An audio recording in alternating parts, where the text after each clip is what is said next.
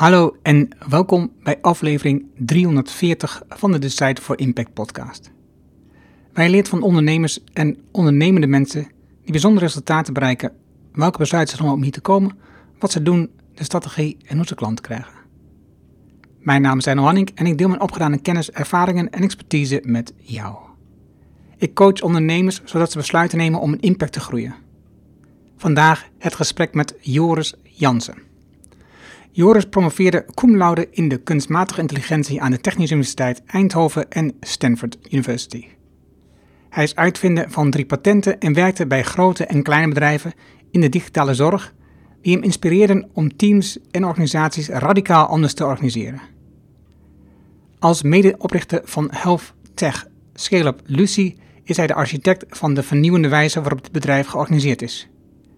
Daar schreef hij samen met Daan Domen en drie Special Forces het boek Green On, de leukste en meest productieve manier van werken over.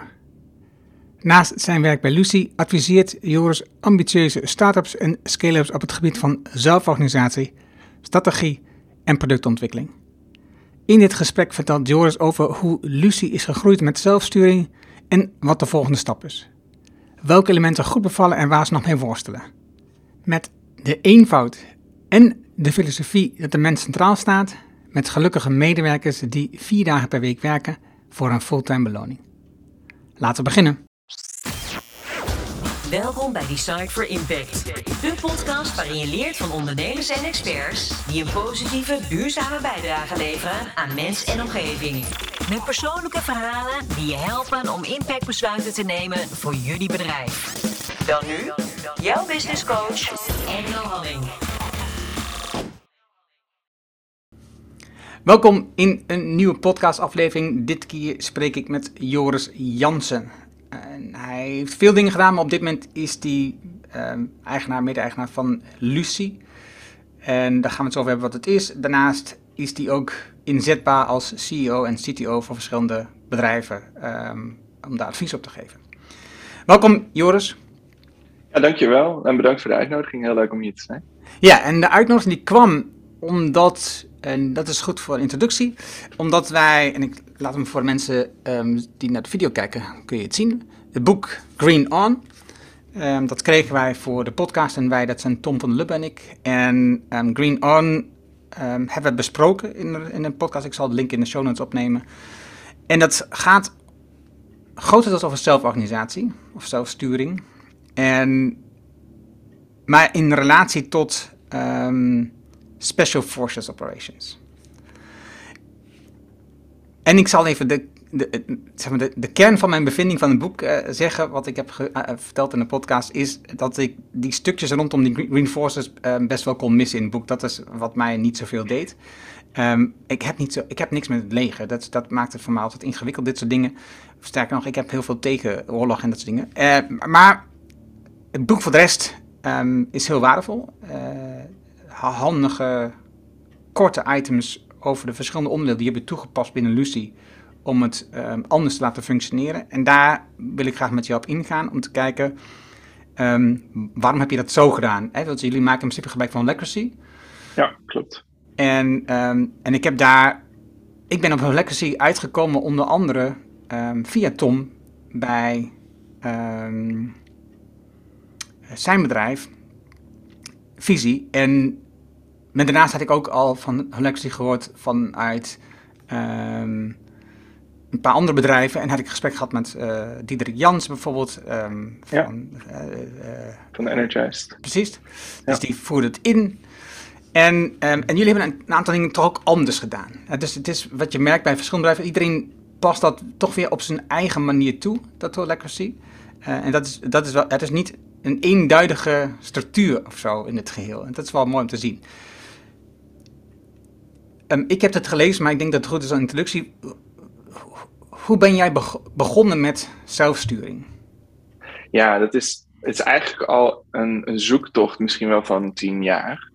Uh, waarin Holacracy daar ook eigenlijk maar één stapje in is geweest. Um, uh, en dat is eigenlijk gewoon een zoektocht naar die, de manier van organiseren optimaliseren, zodat het ja, effectief, effectiever wordt voor de, voor, voor de organisatie en ook leuk leuker wordt voor de medewerkers. Ehm, en uh, dat begon ooit toen ik verantwoordelijk werd om, om uh, een team aan te gaan sturen, uh, een software team. En dan gingen we met Agile werken. En dan kwamen die principes naar boven van een zelfsturend team. Um, en dan op een gegeven moment richten we Lucy op, een bedrijf, in, dat is nu drie jaar geleden. En toen moesten we daar eigenlijk ook ja, een managementstructuur of zo op los gaan laten. En dat was toen met twintig mensen. En toen zijn we eigenlijk op zoek gegaan. Toen kwamen we bij Holacracy, kwamen tegen. Um, en dat paste heel goed bij onze waarden eigenlijk toen. Van de personen die dat oprichten. Met vieren waren we toen. Past heel goed bij onze persoonlijke waarden. Um, dus toen zijn we dat gewoon gaan doen.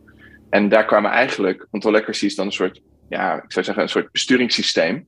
Waar je zelf nog je eigen uh, processen en, en zeg maar apps op moet installeren. Uh, dus dan ga, je, dan ga je pas echt nadenken van oké, nu hebben we dit systeem wel, maar nu moeten we bijvoorbeeld iets met salarissen. Of we moeten uh, mensen aannemen, maar we hebben geen managers meer. Dus, dus hoe, hoe, doen we dat dan? Daar moeten we dan weer processen voor maken. Uh, en dat wordt dan weer ja, de volgende stap in die zoektocht. Dat is wel heel leuk. Uh, en daar zijn we eigenlijk nog steeds mee bezig. Dus het is, dat is niet klaar of zo op een gegeven moment. Dat blijft toch wel continu, continue ja, zoektocht eigenlijk om en experimenteren met verschillende dingen die dan wel of niet werken.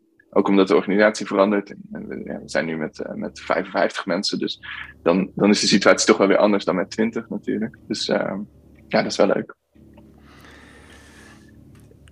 Um, ik heb ook over Lexie gelezen hoe bijvoorbeeld Voice dat invoert. Ze hebben een, daar een e-book over gepubliceerd. Het, uh, ik heb hun website na, ik zal een linkje publiceren. Maar daar zie je ook weer dat een heleboel aspecten wat jullie op een bepaalde manier doen, ook weer anders doen. He, dus zij bijvoorbeeld de salariering ook weer en beoordeling hebben ze een bepaalde structuur voor opgezet, weer andere methoden ja. voor gebruikt. Dus wat ja. jij zegt, het klinkt wel logisch dat je daar bepaalde apps voor uh, aan toevoegt om uh, dingen die dan, ja, die dan niet helder in zijn, om dat voor jezelf te maken. Je noemt net agile dat dat eigenlijk jouw eerste stap was uh, in een andere aansturing met je mensen. En, hoe, want ik weet het eigenlijk niet, hoe lang bestaat het Agile al dan? Nou, er is ooit een manifest geschreven, de Agile Manifesto. Die is denk ik uit uh, 2003 of 2004 of zo. Um, en daar staan gewoon, de, de, dat is meer een, een soort filosofie. Hè? Dat is nog niet een, een, hele concrete methode op dat moment, maar het is meer een filosofie dat je mensen weer centraal stelt boven processen, dat je contact met klanten centraal, stelt boven uh, contracten sluiten en alles vastleggen. Um, dat soort dingen. Uh, en daar zijn vervolgens een aantal methodes rondom Kanban en Scrum en zo uit voortgekomen, die, die daar een soort handen en voeten aan geven. Um, ik ben daarmee begonnen in 2010, 2011, denk ik. Dus toen begon het langzaam, maar zeker wat, uh, uh, wat, wat, meer de norm te worden. In, in ieder geval in, in bedrijven waar softwareontwikkeling belangrijk is. Um, daar, daar komt het ook vandaan uit die hoek. Um, en ik denk over de jaren heen is het, is het ook weer een beetje een, uh, ja, een, soort cliché geworden in heel veel bedrijven. Waar mensen misschien ook wel een aversie tegen dat woord hebben gekregen. Wat ik ook wel weer kan begrijpen, omdat het misschien ook soms um, heel erg als een starre, procesmatige structuur is ingevoerd. In plaats van de originele filosofie die erachter zat. Waarbij je gewoon denkt over kleine stapjes zetten. Niet alles vastleggen. Vooral zorgen dat je gewoon aan de slag gaat. En dat je uh, nadenkt over wat, uh, wat er iedere week of iedere twee weken weer nodig is. En in plaats van dat je hele grote projecten optuigt, waarbij je de eerste twee maanden nadenkt over wat we gaan allemaal maken. Dan ga je acht maanden bouwen. Dan ga je iets naar de markt brengen. En dan blijkt dat de markt ondertussen helemaal veranderd is. En, en dat het helemaal niet meer relevant is wat je hebt gedaan. En dat je eigenlijk weer terug moet naar de tekentafel. Een van de elementen die ik daar ook sterk in vind is het less is more gedachte. Dus als je de mensen centraal stelt, dat je eigenlijk minder regels maakt, minder dingen vastlegt, minder dingen organiseert. Wat is een voorbeeld wat jullie doen, um, wat opvallend is in de less is more gedachte? Ja, dus bij, dat is ook heel mooi, vind ik, bij Holacracy in het algemeen, is alles mag. Hè? Dus behalve als er een expliciete regel is die zegt dat het niet mag. Dus als je ergens geen regel voor maakt, dan, laat je in principe vrij. Dan zeg je ook, het is waarschijnlijk veilig genoeg om het vrij te laten. Wat kan er nou helemaal fout gaan? Zodra het dan een keer niet goed gaat, dan maken we dan wel een regel. Um, dus uh, dan gaat het bijvoorbeeld, uh, waar, waar, je dan regels voor moet maken, zijn dingen als geld uitgeven. Je, je kan niet vrijlaten dat iemand ineens een keer een miljoen uitgeeft of zo. Dus daar moet je dan wel iets. Maar je kan wel zeggen, misschien vinden wij 5000 euro wel veilig genoeg Hè, als iedereen, iedereen gewoon zegt van nou, als jij denkt dat dit waardevol is voor de organisatie, dan kan je tot 5000 euro kan je maximaal gewoon uitgeven. Kan iedereen. Als jij denkt dat wij een PlayStation nodig hebben, omdat dat gewoon goed is voor onze cultuur, dan koop je die toch gewoon. Dan hoef je geen toestemming voor te vragen of zo. En dan declareer je het maar. dus, dus, dus we proberen daarin um, die regels zoveel mogelijk beperkt te houden. Als we denken van, nou, dit is in principe, als we verantwoordelijkheid kunnen geven uh, en het is veilig genoeg, daarvan gaat het bedrijf niet omvallen, dan doen we dat. Uh, en dat is een beetje een uitgangspunt in alles, alles wat we doen. Um, en daarnaast is, er wel, is het ook heel fijn dat de regels die je maakt, um, binnen Holacracy heten dat policies, die kan iedereen ook wijzigen. Dat betekent dus dat je nooit eigenlijk het slachtoffer kan zijn van zo'n regel. Op het moment dat jij namelijk die regel laat bestaan als medewerker, dan ga je daar impliciet ook mee akkoord. Want je kan, hem ook, je kan ook een voorstel doen om hem te veranderen als je denkt, uh, hier ben ik het niet mee eens of dit werkt niet voor, voor mijn rollen in de organisatie of zo. Uh, dus als wij, we hebben een heel uitgebreid, uh, uitgebreide policy over hoe we omgaan met als mensen niet goed presteren en als ze misschien ontslagen zouden moeten worden uiteindelijk. Dat komt gelukkig bijna nooit voor, maar Um, maar doordat we dat in zo'n policy hebben gegoten die iedereen in principe kan aanpassen, betekent het ook dat iedereen er in principe akkoord mee is. He, dat, dat iedereen denkt van dit is een manier die, die voor, voor ons bedrijf uh, goed werkt. Daar zijn we ook mee akkoord. En als ik dan ooit onderwerp zou worden van dat proces, ja, dan, dan, dan, kan ik dat ook, dan kunnen mensen dat ook vaak makkelijker accepteren. Omdat ze weten, dan had ik het kunnen veranderen als ik dit proces niet goed vind zit heel veel in wat ik nu zeg. Hè. Ja, en dus ergens voor mij klinkt het ook ergens tegenstrijdig. Hè? Dus um, op afstand voor duidelijkheid. Hè? Dus, dus ja, aan de ene kant heb je zo min mogelijke regels. En dan tegelijkertijd praat je over een policy, waar je uh, over uh, allerlei dingen afspreekt als mensen ontslaan. En dus het eerste wat ik denk, zo min mogelijk regels totdat het misgaat. Uh, en dan maak je een regel. Dus dan denk ik, oké, okay, zo ontstaan er dus toch langzaamaan steeds meer regels. Is dat zo ja. of, of lijkt dat zo? Nee, dat klopt. En ik denk ook als de organisatie groter wordt, dat er, dat er iets meer structuur nodig is daarin. Um, dus je ziet over tijd wel dat er wat regels bij komen. Um, tegelijkertijd ruimen we ook wel echt actief op. En ik denk dat het ook een heel belangrijk onderdeel is van, uh, van, uh, van die organisatiestructuur. Uh, dat je niet alleen dingen toevoegt, maar dat je het juist ook simpel houdt. want je kan wel 2000 regels hebben. Maar ja, daar, daar, heb je niks aan. Dus even voor je beeldvorming, ik denk dat wij iets van 20, 25 regels hebben. En dat is ongeveer de set waarvan we denken, nou, die hebben we echt nodig. Omdat we daarmee gewoon uh, veilig maken. Voor mensen en voor de organisatie. Um, en daarbuiten laten we het gewoon vrij.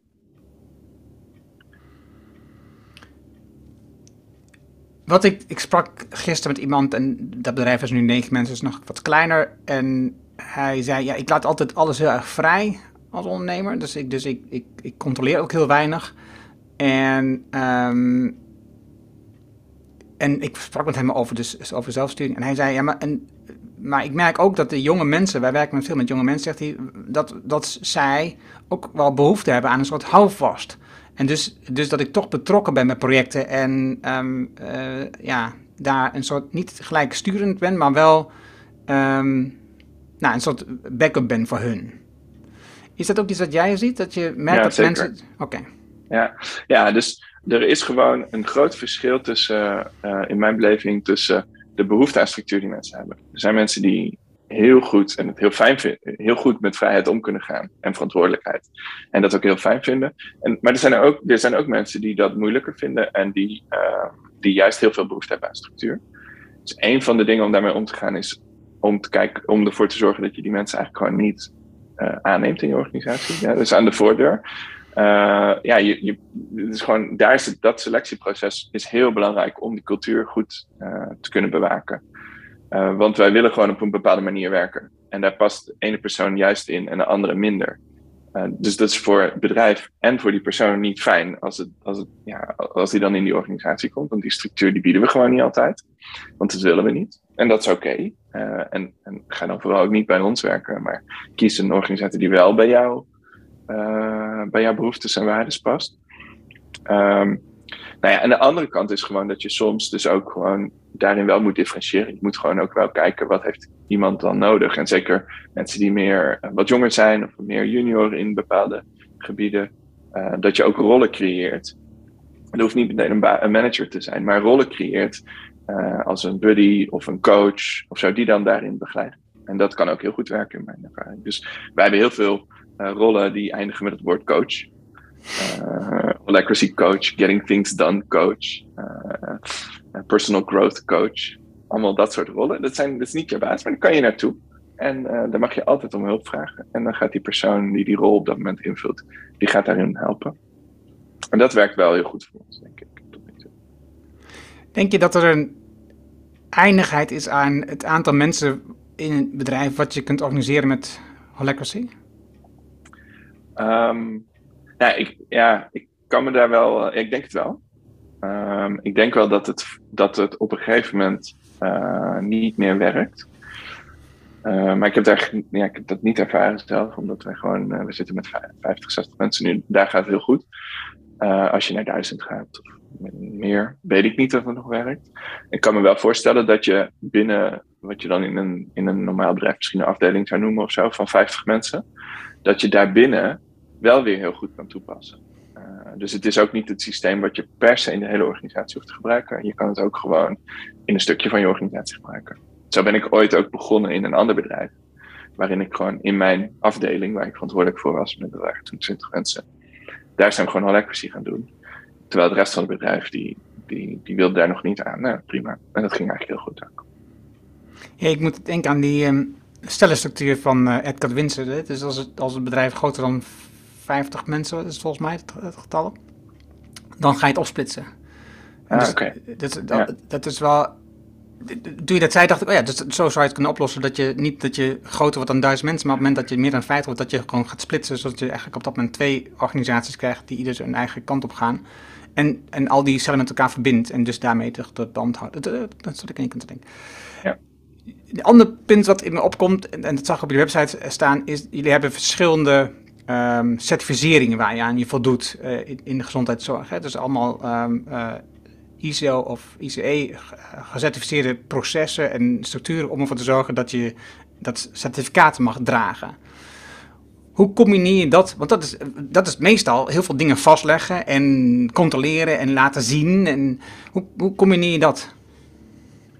Um, ja, dat, gaat eigenlijk best wel goed. Dus um, um, los van dat we niet heel veel regels hebben, zijn we wel een bedrijf wat best wel een goede discipline heeft, denk ik, in het dingen vastleggen. Uh, we hebben ook geen kantoor meer, iedereen werkt vanuit huis. dus uh, we zijn ook heel erg aan toe bewegen naar dat meer asynchroon werken. daardoor word je ook gedwongen om juist heel veel vast te leggen. En Holacracy maakt wel heel veel dingen juist heel expliciet. Dus ook bijvoorbeeld, we hebben nu 350 rollen, denk ik, in, de, in, in onze Holacracy-organisatie. Um, de, de auditors, de mensen die van al die certificeringen die dat controleren, die vinden dat juist een heel sterk punt. Die vinden juist dat het heel erg duidelijk wordt. Uh, dingen die je normaal misschien allemaal niet beschreven hebt in een organisatie met, uh, die gewoon voor iedereen één functieprofiel heeft. Die, die, die zijn er bij ons van nature eigenlijk al. Um, en um, ja, dat gaat dus eigenlijk, eigenlijk best wel vanzelf. Dus wij waren in, inderdaad, wat je ziet is de auditors die moeten altijd even wennen. Dus wij leggen ook altijd de eerste uur of zo van die, van die, van die, van die, die auditdagen. Gaat, gaat helemaal over legacy, leggen wij precies uit hoe we werken. Staat ook in al onze eh, documentatie die we aan hen opleveren. En hebben we best wel een uitgebreid stuk over holacracy en wat het dan betekent. Um, en dan mappen we het ook wel naar wat ze gewend zijn. Dus dan leggen we ook wel uit van, dus in plaats van dat hebben we dit en in plaats van dat hebben we dit.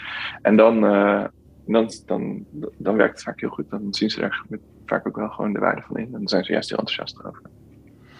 Ja, die, die rollenstructuur, dat is iets waar ik gewoon al vanaf het begin heel erg fan van ben geweest. En wat ik telkens ook als ik mensen praat die meer een traditioneel organisatie hebben opgezet, heb over, denk eens na over rollen. En laat die functie, probeer die functies eens los te laten. Want mensen die willen niet alles doen in die functie. En die functie is ook zo vastgebakend. Mensen hebben ook geen keuze. En als iemand ooit in de functie begonnen is, dan blijft ze vaak in hangen. Als je in rollen denkt, wordt dat veel flexibeler en, en, en fluide. Dus dat is wel het element waarvan ik zeg, ah, dat, is, dat is zo handig om te doen.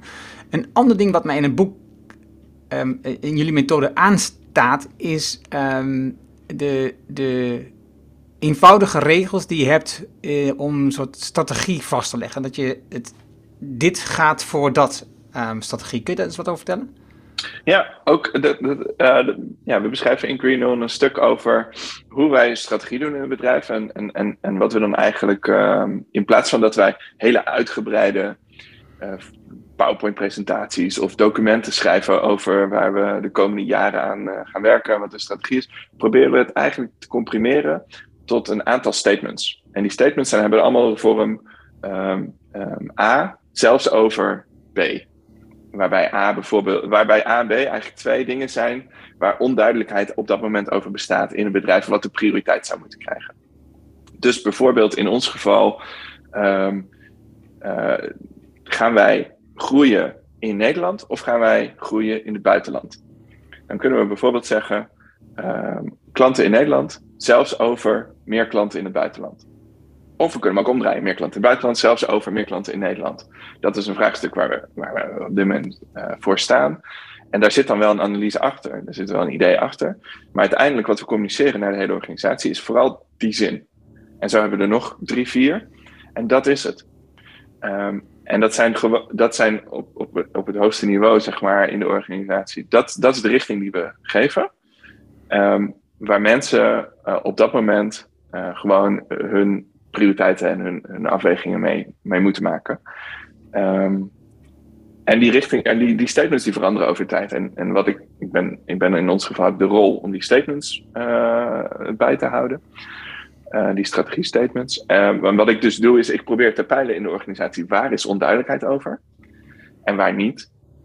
Want vaak zijn in zo'n strategie staan heel veel dingen. Het zijn open deuren voor mensen. Daar is helemaal geen onduidelijkheid over. Daar hoeven we ook helemaal niks over te communiceren.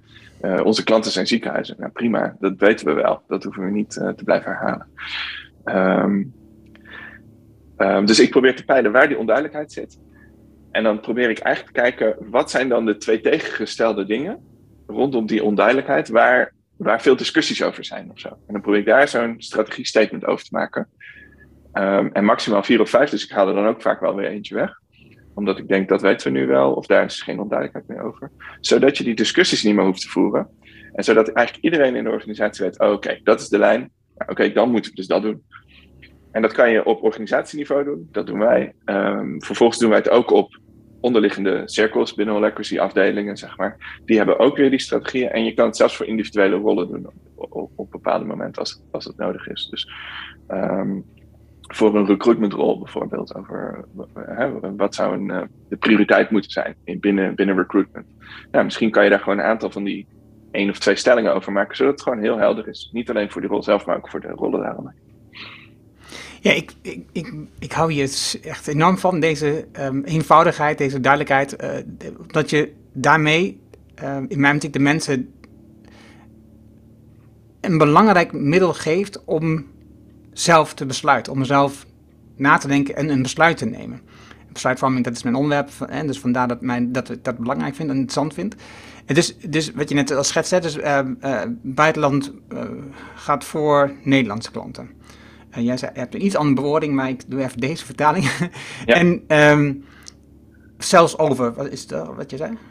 Ja, dus het is in het Engels zeggen wij even over. Oké, okay, even over. En ja. dus, dus, dus um, als je als je twee klanten op je afkomen en um, of die, of die, die, heb je voor je staan en de eerste heeft een vraag en de tweede heeft een vraag, dan beantwoord je eerst de vraag van die buitenlandse klant, want die gaat voor op dit moment de Nederlandse klant, wat op dit moment onze strategie. En dat is zo verhelderend, zo, zo simpel, dat je dat, dat, want anders gaan ja. die mensen gaan een vraag stellen aan een manager. Ja, wat moet, ja. Nou, wat moet nou doen? En dat is wat je wilt voorkomen. Dat soort stomme besluitvorming die je gewoon zelf kunt nemen. Die, hoef je helemaal niet, daar kun je gewoon vertrouwen op, het, op de kwaliteiten van de mensen. Ja. En daar hoef je niet zo moeilijk over te doen. Dus ik hou hier echt enorm van. En dan heb je het tweede ding wat je aan toegevoegd in het boek, wat je ook is dat je dus um, dan drie um, kerngetallen hebt. Drie ja. um, bijzondere getallen waarbij je dus wat kunt afleiden. Want straks had je bijvoorbeeld over het budget wat iemand krijgt om keuzes te maken. Maar ja, als je een budget krijgt, moet je natuurlijk wel, wel weten hoe staan we er eigenlijk voor. Want een moment kun je niet meer aanschaffen natuurlijk. Hè? Want dan moet je wel, ja, ja. Als, we, als we negatief gaan, dan kan je niet meer aanschaffen. Dus vertel eens over die kerngetallen. Ja, dus um, de, nog één ding toevoegen aan die strategie. Wat ik, wat ik denk ook heel belangrijk vind, wat ik net niet benoemde, is dat je dus ook heel expliciet maakt wat je niet gaat doen. Want wat je heel vaak ziet in dit soort dingen, is dat mensen beschrijven wat ze allemaal willen gaan doen. We gaan wel dit doen, dat doen, dit doen, dat doen. Maar dat ze niet afwegen ten koste van wat dat gaat. En dat is vaak veel belangrijker. En dat even over maakt dat heel expliciet. Dat is heel waardevol. Ja, oké, wacht even. Dan ga ik even aanvullen. Ik, ja, ik ben het ermee eens. Dat zie ik ook. Hè. Dus mensen nemen besluiten.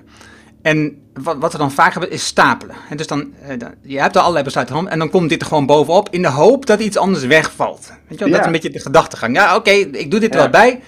En valt er echt iets. En het, een mooi boek hierover, dat is het boek Stop van Marije van den Berg. Daar wilde ik beslist even noemen, omdat het een heel super gaaf boek is hierover. Dat je heel erg goed nadenkt over um, een goede manier om dingen te stoppen. Omdat je namelijk, als jij dan een besluit neemt van oké, dit gaan we niet doen, wat je net schetst. Ja dan kan het maar zo zijn dat er andere mensen op je rekenen dat dat nog steeds gebeurt. En dat er dus ergens nog een gevoel leeft in je organisatie of bij klanten of wat dan ook, leveranciers, dat ze denken, oké, eh, er wordt nog steeds aan gewerkt, dus ik moet nog een bijdrage leveren of wat dan ook. En, dat, terwijl heb je al lang besloten dat je stopt, maar je hebt, je hebt het gewoon niet gecommuniceerd. En daarom is dat boek zo gaaf, dat neemt dat gewoon in, in, in het proces mee. Oké. Sorry. Ja, leuk. Nee, ik, ja, dat ben helemaal mee eens. Um, ja, dan even terug naar die, uh, wij noemen dat critical numbers. Um, ken, de, de, de, de, belangrijkste kengetallen binnen het bedrijf. Um, het begint eigenlijk één stapje daarboven. Dat is de purpose. Dus dat is het doel van waar wij voor staan. In, in het geval van ons bedrijf is dat creating space for care. Uh, het, het, creëren van ruimte voor zorg. Middels uh, telemonitoring van patiënten met een chronische aandoening.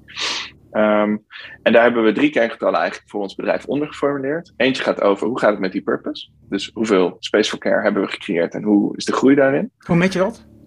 Uh, uren uh, die we bespaard hebben. En in, de, in ons geval gaat dat dus over het aantal patiënten dat het gebruikt heeft. Wat voor uh, programma's, medische programma's daarachter zitten. En hoeveel tijd per programma, per patiënt er dan eigenlijk bespaard wordt. Hoe maak je dat zichtbaar? Uh, dat maken we bijvoorbeeld zichtbaar op onze inlogpagina. Dus voor al onze gebruikers, daar staat een ticker die gewoon oploopt. Uh, dat, dat, dat zit in onze, uh, in onze wiki bijvoorbeeld. Dat, ja, het is grappig om even te noemen. Daar staat nu 23 jaar en counting als de, de, de naam van de root folder. Dus daar valt alles onder.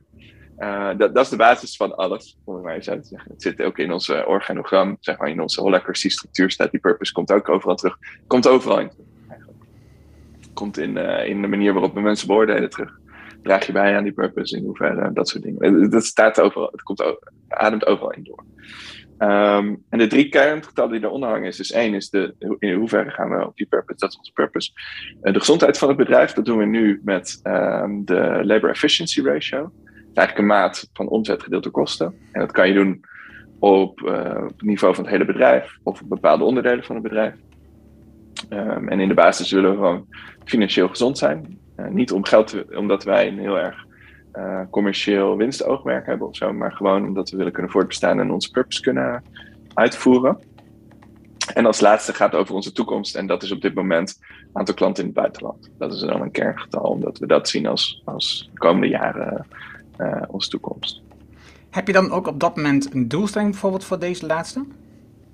Um, we hebben, we, we, kunnen dus, soms hebben we gewoon die metrics waarbij we geen doelstelling hebben. Gewoon omdat we het in de gaten willen houden. En op sommige metrics hebben we wel een doelstelling om ook richting te kunnen geven. Dus bijvoorbeeld op die uh, efficiency ratio en op die uh, aantal klanten in het buitenland hebben we ook een doelstelling. Ja.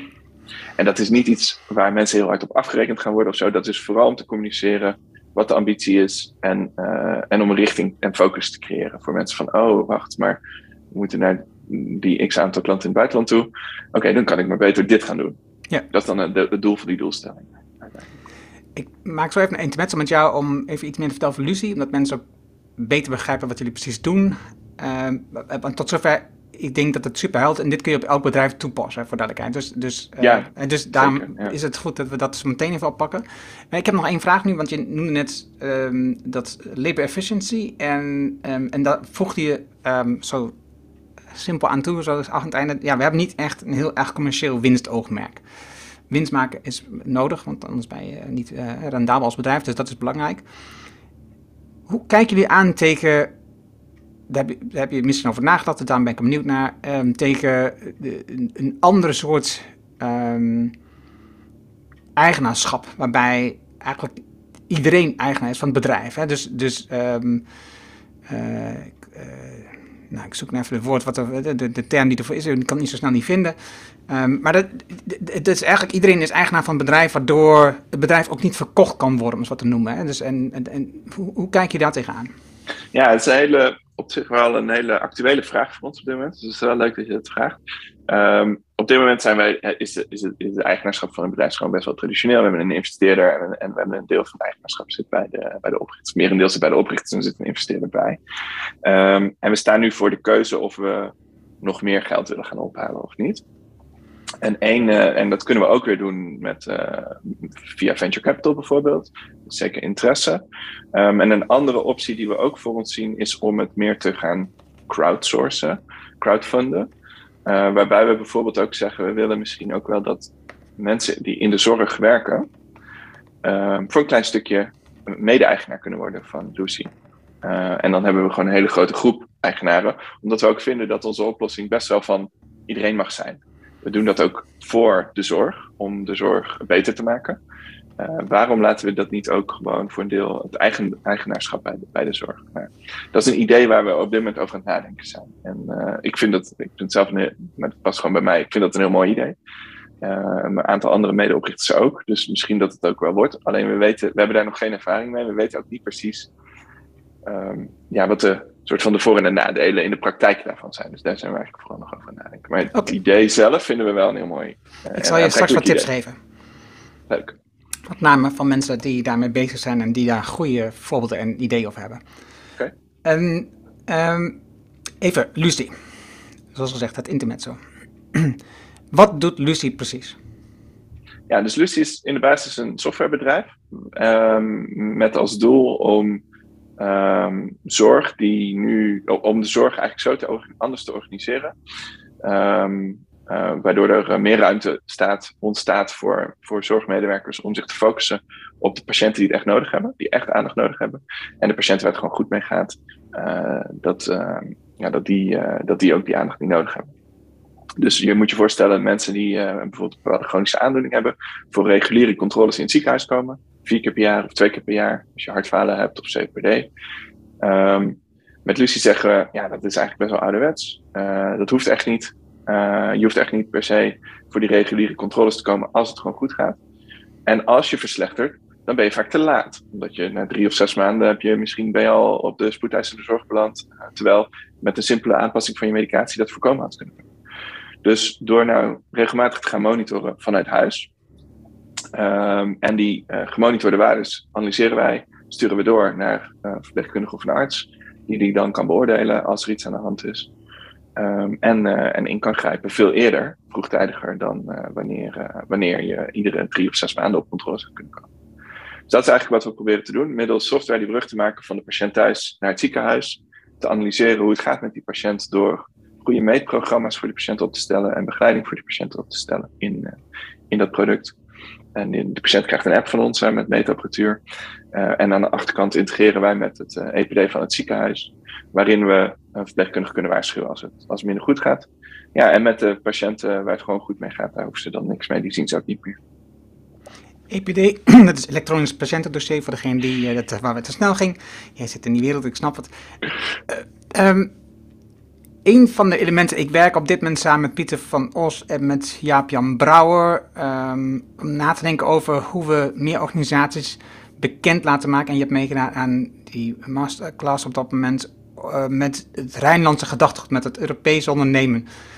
En wat je bij ziekenhuizen ziet, en het is in ieder geval wat wij zien, maar ik ben benieuwd naar jouw ervaring en hoe je, hoe je daarmee omgaat, is dat het, daar wordt vooral op een Anglo-Amerikaanse manier georganiseerd. Hè? Dus um, command, control, communication. Dus je geeft opdrachten heel erg strikt, je, laat alle dingen vastleggen en meten en organiseren. En dat is een van de. En je vertrouwt mensen dus eigenlijk niet dat ze uh, met hun vakmanschap de juiste dingen doen, want ze moeten alles vastleggen zodat je het kunt controleren. En dat is een van de dingen waardoor dus de zorg eigenlijk zo kostbaar wordt, omdat namelijk veel van de tijd van een verpleegkundige of een arts opgaat aan het vastleggen van allerlei dingen en de, uh, allerlei regels volgen die eigenlijk niet bijdragen aan um, less is more. Weet je, aan dat je de patiënt, wat jij al straks zei, dat je de, de mens centraal zet in een agile omgeving. Ja. En, dat, en, dat, zijn ze daar het oog verloren. En dus dat is wat we terug willen brengen. Um, is dat jouw ervaring en hoe ga je daarmee om met, met Lucie? Ja, dat herken ik heel erg. Um, we hebben in het verleden wel ook een beetje de ambitie gehad om, om een beetje onze manier van werken te proberen te introduceren binnen de afdelingen in het ziekenhuis waar wij dan, waar wij dan ook kwamen. En daar zijn we eigenlijk ook wel weer een beetje van teruggekomen en mee gestopt. Dat, dat, dat leverde uiteindelijk veel meer ruis op dan dat het echt impact had. Um, dus nu zijn we gewoon weer aan het focussen op, wij implementeren gewoon Lucie binnen dat ziekenhuis. En dat doen we gewoon op een manier die op dit moment aansluit bij het ziekenhuis. Omdat we, dat is uiteindelijk onze purpose van het bedrijf. Onze purpose is niet om zelforganisatie of een andere manier van werken uit te dragen. Dat mag een ander bedrijf doen. Um, dus wij passen ons nu aan aan het ziekenhuis. En, uh, en dat is oké okay voor, voor, ons. Uh, we hebben het wel geprobeerd en dat is uh, niet gelukt. Daar waren we ook gewoon niet zo goed in. We wisten ook niet hoe we dat moesten doen. maar bedenk, kun je bedenken dat jullie systeem op afstand um, daar wel een verandering in bent? Dat je omdat je natuurlijk, zoals ik het vertaal, omdat je dus een, een deel van de tijd zeg maar um, in jullie software stopt um, en de monitoring aan de klant overlaat, de patiënt, de mens, de mens mm -hmm. overlaat, um, ja. dat je daarmee toch ergens tijd voor vrijmaakt voor die specialist, um, die, die, die helpende, die verpleegkundige, om meer tijd te besteden aan de mensen die het wel nodig hebben. Dus de aandacht te, dus beter te verdelen op die manier. Dus ik kan me voorstellen dat je daar toch een soort bijdrage in levert. Ja, wij, wij, doen wel heel erg ons best om, uh, om dat vertrouwen, wat wij dan moeten krijgen ook van een specialist, om, om, dat, uh, om dat ook aan te tonen dat alles veilig is en dat, uh, dat ze dus ook, want die, uiteindelijk blijft die specialist blijft verantwoordelijk voor de zorg voor die patiënt, of die nou wel of niet in het ziekenhuis komt. En als er dus misgaat met die patiënt, dan is wel degelijk ook uh, die specialist die nog steeds verantwoordelijk is. Dus zij moeten ook op een gegeven moment die stukje verantwoordelijkheid bij, ja, bij de software gaan neerleggen. En dat is natuurlijk, dat snap ik heel goed, het is best wel spannend. Um, dus aan ons is het dan om ervoor te zorgen dat dat vertrouwen er is door aan te tonen, uh, middels allerlei certificeringen uh, en allerlei dingen die wij inregelen rondom ons product, dat het ook veilig is en dat het goed werkt. En dat we ook met, medisch, met clinical trials laten zien dat het effectief is. Um, en ja, dat, is wel, dat zie ik wel als onze verantwoordelijkheid. En als daarmee een stapje wordt gezet in die cultuur, dan is dat hartstikke mooi. Maar dat is dan bijvangst. Hmm. voor ons. Hmm, hmm, ja. Helder. En daar sturen we niet, niet echt op aan. Nee, nee snap nee. ik ook. Ja. ja. Het is de schop nooit te Jullie naam is afgeleid van Florence Nightingale. En, um, want je hebt het over die ontwikkeling van het vertrouwen bij, van die specialist op jullie software. En je ziet uit allerlei verhalen uit de geschiedenis van de zorg dat het een vrij terughoudende omgeving is. En dat het heel lang duurt voordat ze een nieuwe methode, werkwijze hebben aangepast. Dat handen was bijvoorbeeld, dat, is, uh, dat was al heel lang bekend dat dat, het, dat dat gewoon heel veel zou oplossen. En toch gingen als ze, uh, gewoon 35 jaar afgedaan, dat het werkelijk standaard werd. Ik weet niet precies wat het jaartal was, maar in ieder geval decennia. Wat doen jullie om dat... Um, versnellen? Hoe, hoe organiseer je dat, dat, die, dat je die vasthoudendheid, die, die traditionele vorm van die zorg doorbreekt? Want je hebt toch een innovatief, vernieuwend iets. Ja, dus ten eerste denk ik dat ook wel heel, dat is wel goed om even te zeggen, dus het is ook wel logisch dat, dat de zorg conservatief is. Um, er, komt heel veel, er komen heel veel ideeën voor verbetering op hen af, um, die echt niet allemaal verbeteringen zijn. Um, die de patiëntveiligheid kunnen schaden. En die ook, um, uh, als ze dat niet, niet doen, dan nog steeds meer kosten kunnen genereren. De zorg is al duur. Allerlei technologie die geïntroduceerd wordt in de zorg brengt ook allerlei kosten met zich mee. Um, dan moet het het ook wel echt waard zijn. Dus ik snap die conserv uh, de, de conservatieve houding van veel artsen, snap ik eigenlijk heel goed. Weer iets nieuws. Ik geloof het wel. het is, er zijn zoveel nieuwe dingen. Ik kan niet alles bijhouden. Ik ben lang blij als ik gewoon goede zorg kan leveren voor mijn patiënten. Ik heb het al druk genoeg. Dus ik, dat snap ik allemaal. Um, het begint, zoals met heel veel, denk ik, innovatie, toch een beetje met early adopters. Zo zijn wij ook ooit uh, begonnen, voordat we Lucie opricht, waren in een ander bedrijf al met hetzelfde concept uh, bezig. Uh, dus dit loopt eigenlijk al zes jaar nu. Waarbij we met een aantal ja, met artsen die gewoon heel enthousiast waren over het idee en die heel graag wilden, zijn we het gewoon gaan doen. Um, en dan zie je naarmate, zij de, uh, naarmate we publiceren over, uh, over onze, onze ervaringen en over de resultaten die we boeken, uh, dat die groep gewoon van die, die interesse die wordt steeds groter. Er komen gewoon steeds meer artsen bij um, die, die, die, die ook iets willen. En dat begint vaak met tien patiënten of zo proberen. Um, en dat, dat groeit dan langzaam verder als ze daar positieve ervaring mee hebben. Totdat het op een gegeven moment de norm wordt. Dus nu is het zo dat verschillende zorgverzekeraars het verplicht stellen aan hm. ziekenhuizen. Maar dat, maar dat heeft wel lang geduurd. Um, dat, hè, dus uh, nu moeten, uh, ja, het zijn de zorgverzekeraars die gewoon tegen de, in het contract zetten. Je moet dit jaar minimaal zoveel patiënten van deze doelgroepen moet je aansluiten op, op telemonitoring oplossingen. Ja, dat, gaat gewoon heel veel tijd overheen. En, en dat is oké. Uh, die tijd moet je dan ook maar gewoon nemen. En, en blijven vasthouden. Dat is toch wel een beetje gewoon doorgaan. Dat is best een lange adem daardoor. Um, en investeren. Het kost ook grote investeringen om uiteindelijk naar een situatie te komen dat je ook financieel break-even bent, bijvoorbeeld. Um, dat is op, op, op, dat is op macro. Wij zijn nu ongeveer break-even. Dus we hebben tot nu toe eigenlijk uh, geïnvesteerd. Um, maar dus dat is op het macroniveau. En dan op het, op het kleinere niveau binnen een project. Dus als je in zo'n ziekenhuis binnenkomt en ze willen. Er is een enthousiaste arts en, uh, en een verpleegkundige bijvoorbeeld die dit dan willen gaan doen voor een groep patiënten. Ja, daar hebben we een heel, heel uiteindelijk ondertussen een hele grote, een heel strak proces om ze, om ze daarin bij de hand te nemen. Want ook dan moet hun manier van werken, waarbij die patiënt niet meer in de wachtkamer zit. En uh, ja, zodra jij de deur open doet, dat hij naar binnen loopt. En je, je, manier van werken moet helemaal veranderen, want je moet ineens achter de computer gaan zitten en alarmen afhandelen. Um, en, en, en ja, dat, is, dat is een heel ander proces. Er moet tijd voorkomen. Nou, tegelijkertijd komt die tijd er vanzelf als je die patiënten niet meer uitnodigt op je poli. Maar ja, dit moet je dan ook dus niet meer gaan doen. Uh, je moet die patiënten includeren, die moet ook uitgelegd worden hoe het werkt. Dus daar zit best wel zit ook een aantal stappen in. Waarbij je ook klein begint en steeds een beetje verder opbouwt aan de hand van je positieve ervaringen. Ja. Nog steeds over Lucie. Eh, wat, um, hoe hebben jullie als, als, als vier oprichters elkaar gevonden? Hoe kwam, kwam dit, dit idee van Lucie bij jullie? Ja, het komt voort uit een, een, bedrijf hiervoor, Focus Cura. Dat was een, een, groter bedrijf, 150 medewerkers. En die maakte uh, die levert de dienst eigenlijk vooral voor de thuiszorg. En de, de, de oprichter en eigenaar daarvan, Daan Dome, uh, die heeft eigenlijk het idee ooit gehad om met telemonitoring voor ziekenhuizen te beginnen. Um, en de oprichters van Lucy zijn eigenlijk allemaal mensen die daarvoor bij Focus Cura actief waren. en op een gegeven moment hebben we gezegd, het zijn we daarmee begonnen binnen Focus Cura. En hebben we het op een gegeven moment afgesplitst omdat het een andere klant werd, en, een heel ander product werd en misschien ook een ander, ander bedrijf nodig had.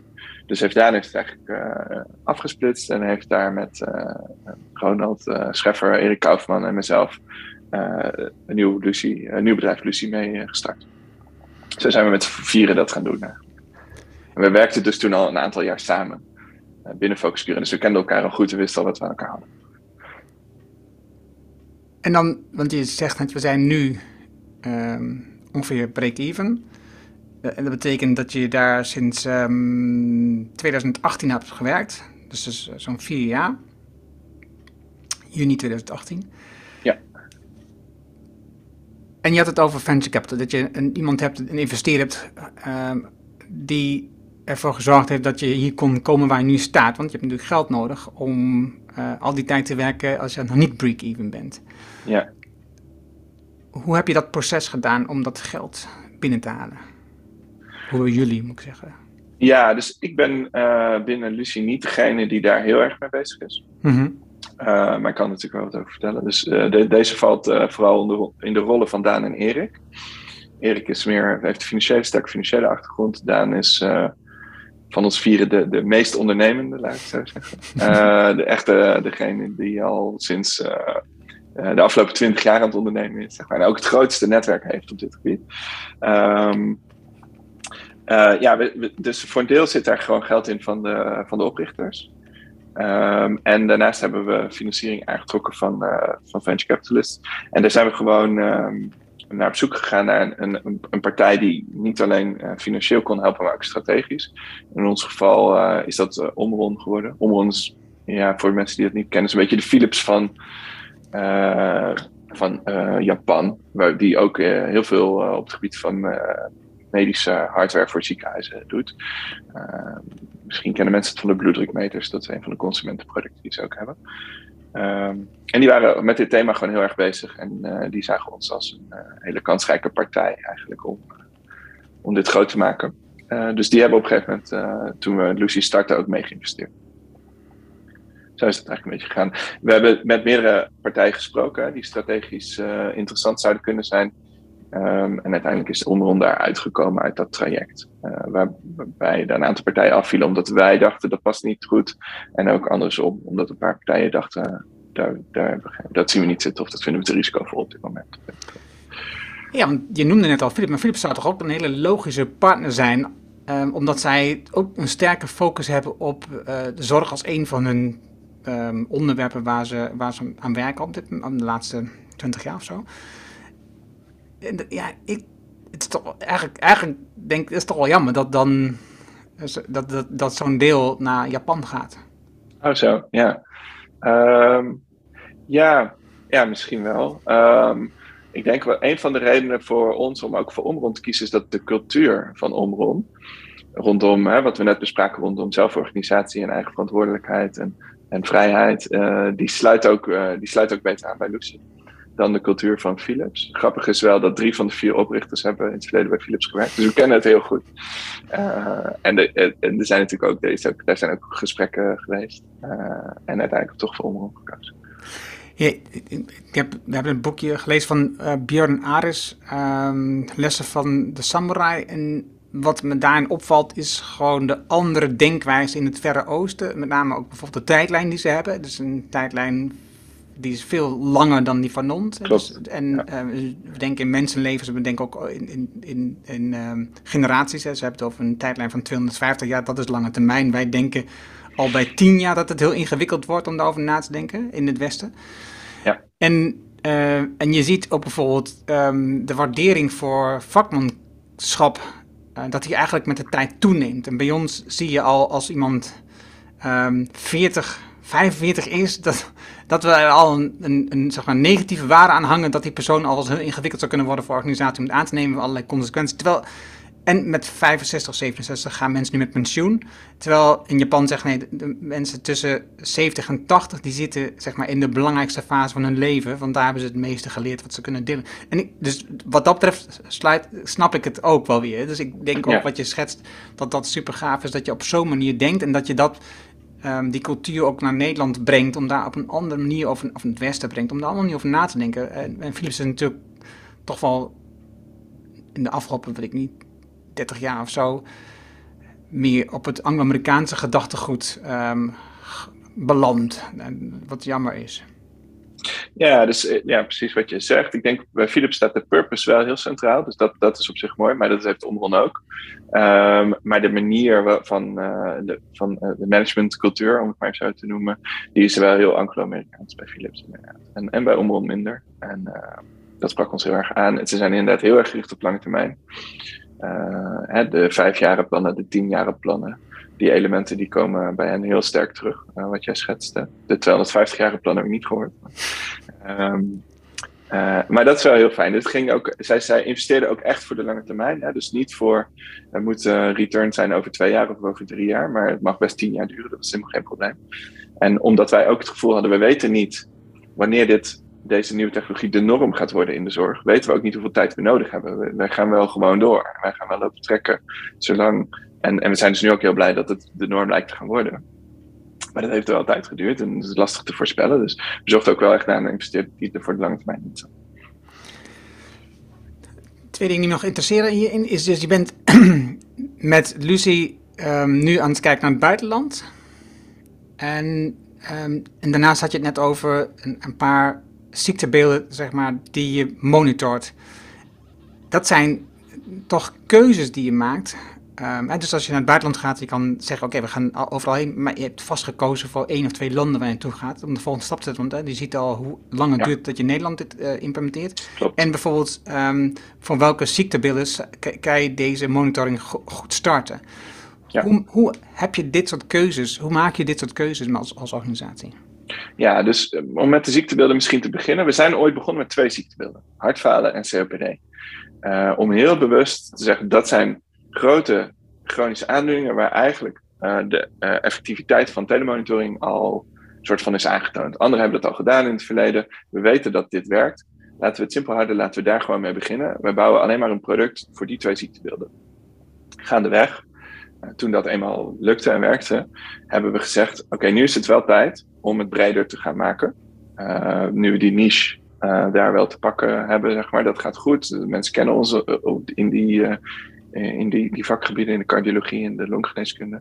We willen het nu breder trekken. Toen hebben we eigenlijk gezegd, we gaan het product openmaken voor alle artsen om hun, voor hun eigen ziektebeeld een programma te kunnen maken. Vervolgens, als ze dan, en dat doen we samen met ze, zodat we ook uh, dat een beetje kunnen cureren, dat we ook ze kunnen helpen daarbij, want wij weten dan weer wat meer van de ervaringen van telemonitoring. Vervolgens maken we een bibliotheek waarin die die programma's beschikbaar zijn voor, voor iedereen die dat wil gebruiken. Dus ondertussen hebben wij 45 verschillende ziektebeelden die we monitoren. En dat hebben we dus echt wel gedaan samen met heel veel artsen die, die daar interesse in hadden om voor hun vakgebied iets op te zetten. Um, en zitten we dus in, in 20, 25 verschillende afdelingen uh, hebben, we, hebben dingen in het ziekenhuis. Um, maar dat is wel een gradueel proces. Het was essentieel voor ons dat we ons in het begin echt focusten op, uh, op één of twee ziektebeelden. En dat we dat laten zijn gaan uitbreiden. Met de landen is het precies hetzelfde. Uh, gaat het eigenlijk een beetje op dezelfde manier. Um, we hebben ooit zijn we begonnen in Scandinavië met een experiment in Zweden en Denemarken. Omdat we dachten dat dat het beste zou passen, het beste zou aansluiten qua waar het zorgsysteem op dat moment was. Um, en de cultuur in de zorg en de, de, ambitie. En maar ook bijvoorbeeld de afstanden in Zweden zijn veel groter. Dus zorg op afstand wordt dan veel relevanter. Um, dat bleek tegen te vallen. Uh, werd veel, heel erg centraal eigenlijk uh, aangestuurd vanuit de overheid met hele grote tenders. Uh, waar wij op dat moment helemaal niet klaar voor waren. Dus dat, dat lukte eigenlijk niet. En toen zijn we daarna in Engeland gestart. Daar hebben we nu ook een, kleine organisatie opgebouwd van, van vier mensen. Uh, die de verkoop en implementatie bij klanten doen in Engeland voor ons. En dat werkt eigenlijk heel goed. Dus dat is een beetje, dat, is, dat heeft zich, daar zijn we toen twee jaar eigenlijk, zijn we alleen maar met Engeland bezig geweest in Duitsland. Um, en nu zijn we begonnen ook met Duitsland. Om, uh, daar is nu ook uh, één persoon, zeg maar, die daar nu begint met sales.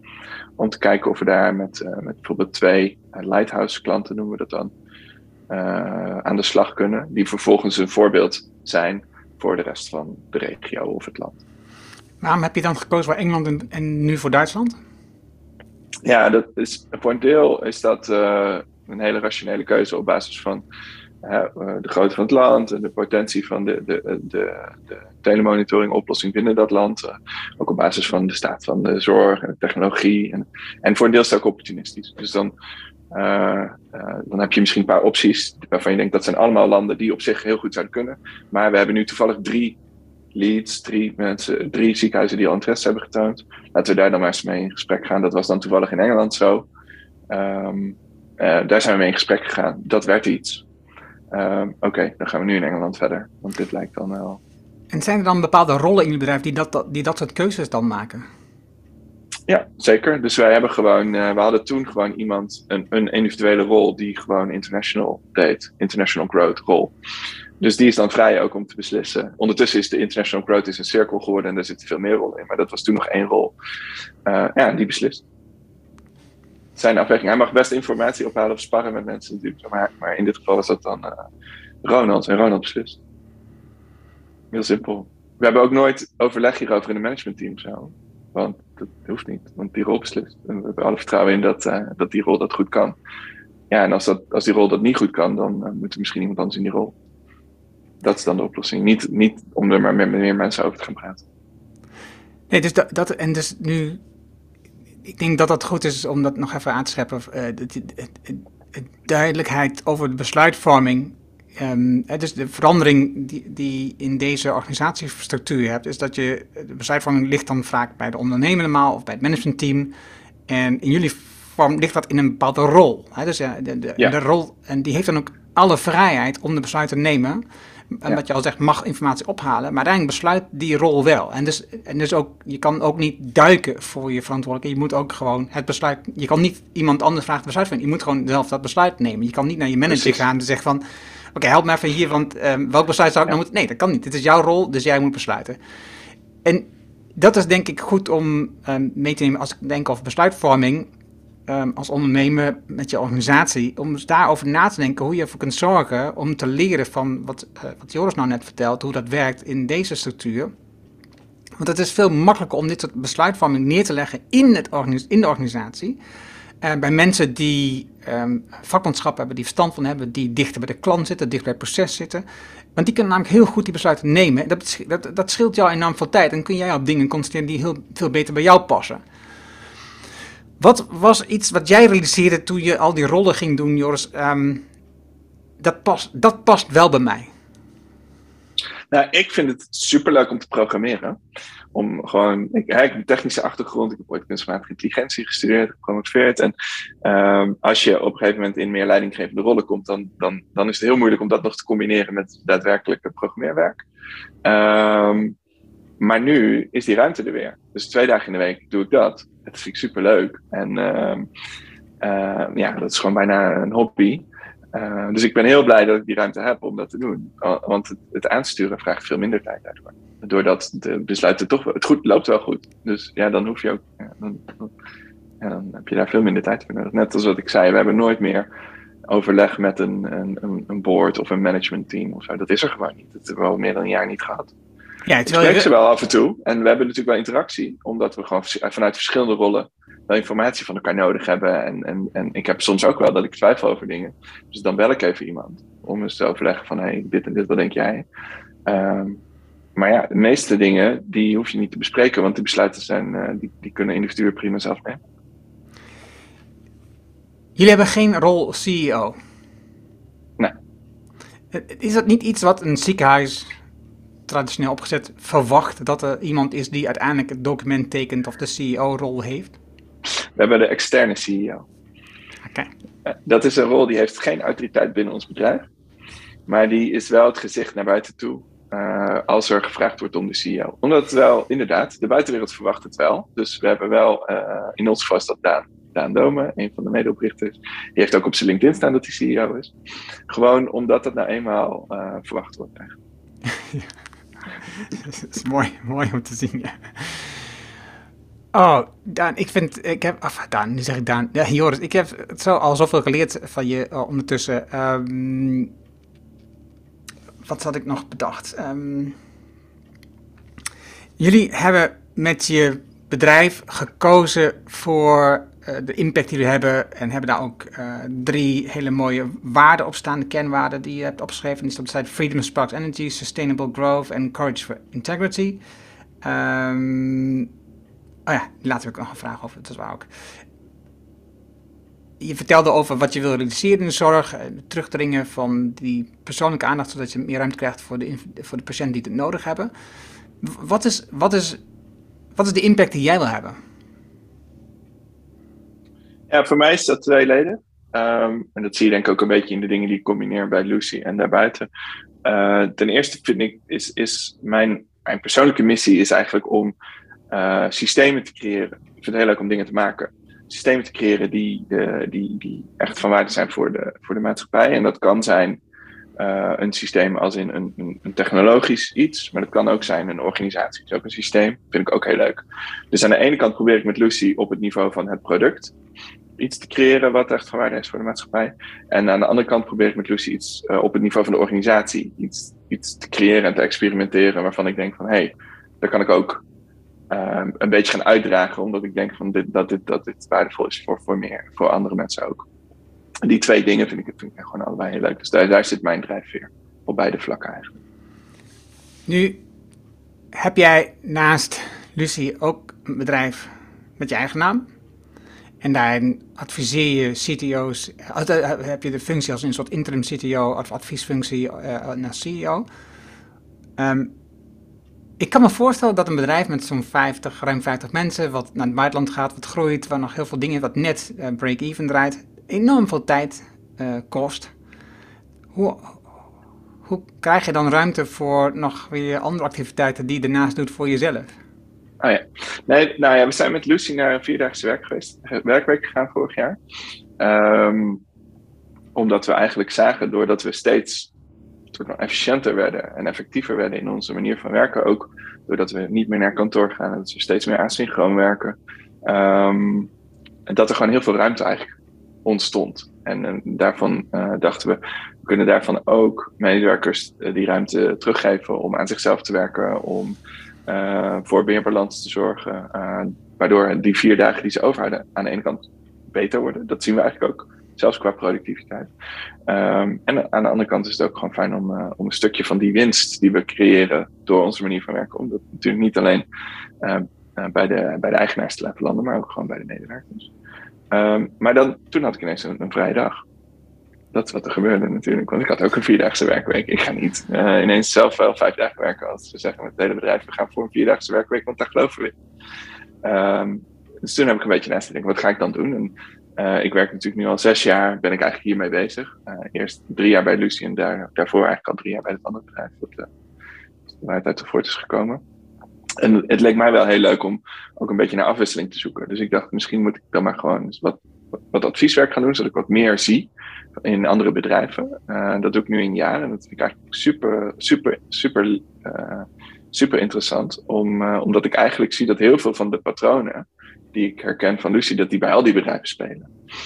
Um, uh, dus aan de ene kant probeer ik ze op dat moment een beetje uh, een stap verder te helpen natuurlijk met, met advies. Um, en tegelijkertijd ben ik nu ook heel erg bezig met hoe kan ik die patronen die ik zie ook vertalen naar een soort standaard, uh, waardoor ik nog veel meer bedrijven daarmee kan helpen. dus dat wordt mijn volgende denk ik, uitdaging.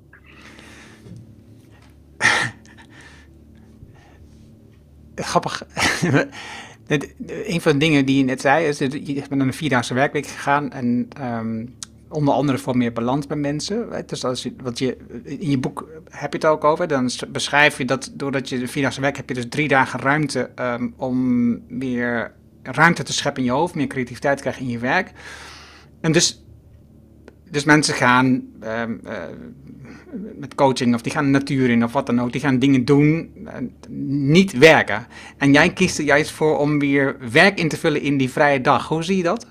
Nee, het is geen werk. dus dat is, het is, gewoon leuk. Ja, en dat is super, super leerzaam voor mij. Dus, uh, dus ik zie dat niet zozeer als, een, uh, als weer een, uh, een extra taak of zo die ik nu in een keer moet doen. Het is natuurlijk ook heel optioneel. Ik kan het ook gewoon, ik kan ook gewoon die opdracht even niet meer aannemen. Dan heb ik meteen weer die ruimte. Daar zit, zit helemaal geen er zit heel veel vrijheid in voor mij ook. Maar um, ja, ik, ik, vind dat gewoon leuk. En als ik het niet meer leuk vind, dan doe ik dat ook niet meer. Dus het voelt voor mij helemaal niet als, als werk per se.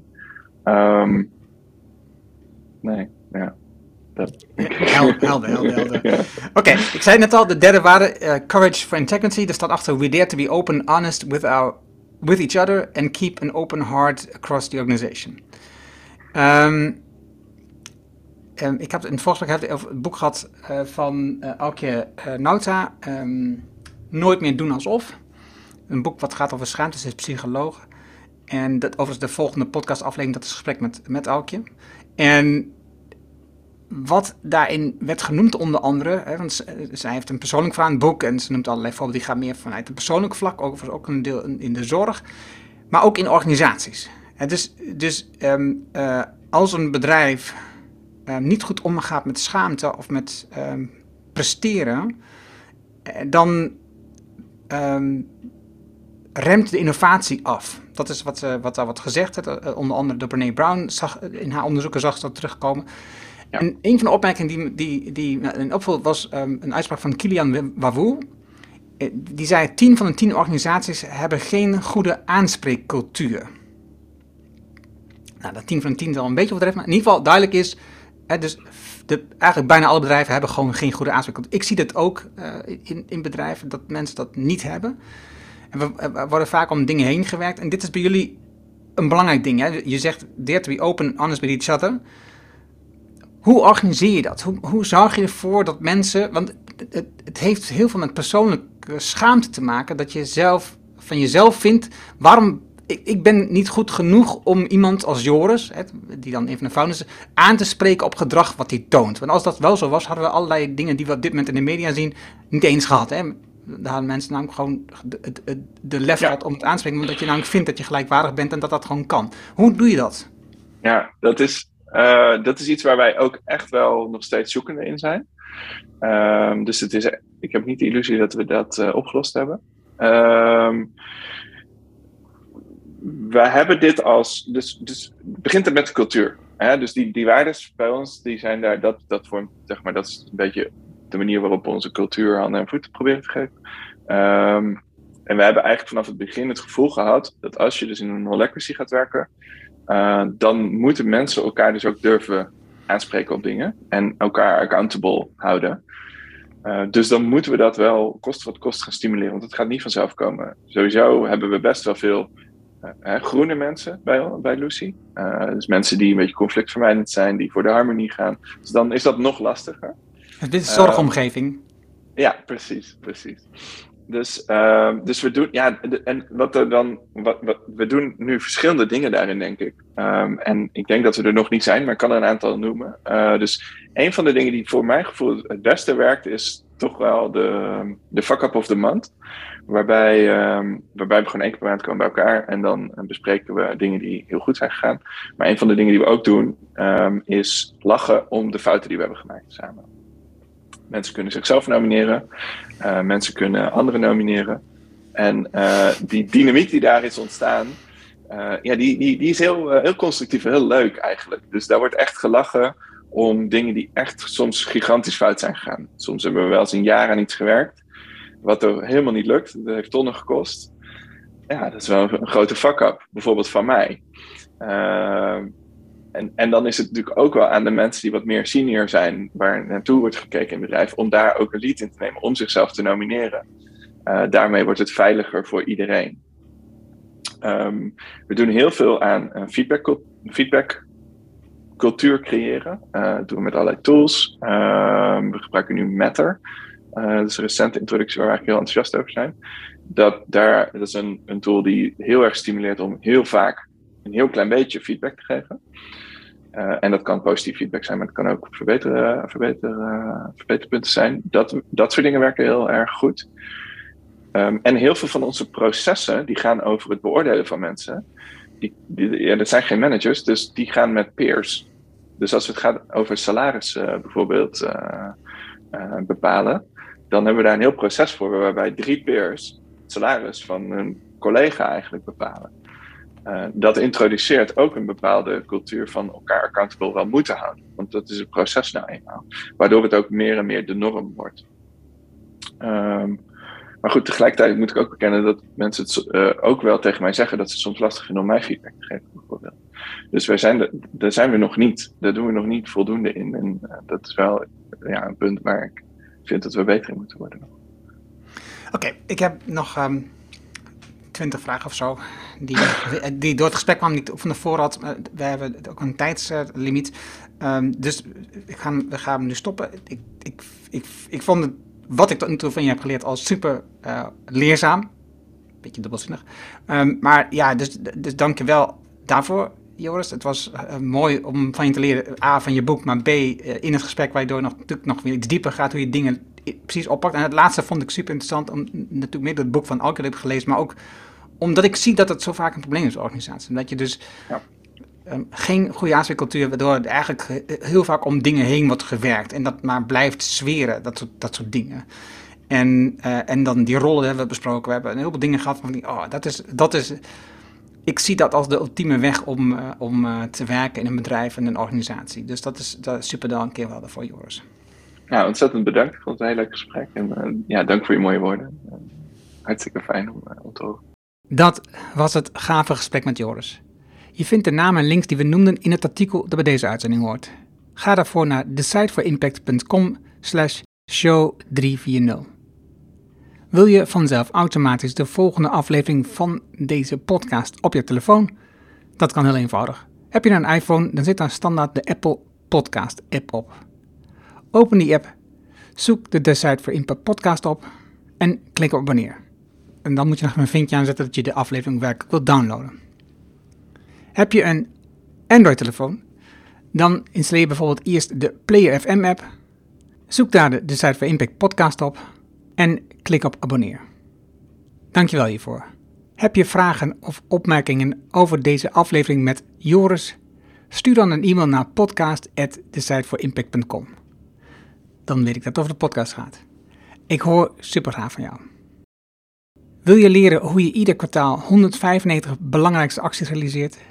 Wil je 7 tips hoe je uit de waan van de dag komt en de lange termijndoelen nu realiseert? Vraag dan het boek Impact Beslissingen voor een leider aan op decideforimpact.com. Dit is mijn nieuwste boek en je downloadt het dan helemaal gratis. Je hebt zelfs geen e-mailadres nodig. Er is ook een Kindle en EPUB versie. Wil je de papieren versie van het boek? Dat kan ook. Je betaalt dan alleen de verzendkosten. Omdat het mijn nieuwste boek is, krijg je het nu gratis. Vraag het daarom nu aan. Op decideforimpact.com. En ik weet, je hebt een volle agenda, je leest het in één avond tijd. Dankjewel voor het luisteren en graag tot de volgende. Dankjewel voor het luisteren naar deze aflevering van de Decide for Impact podcast. Ga voor jouw volgende stap naar decideforimpact.com.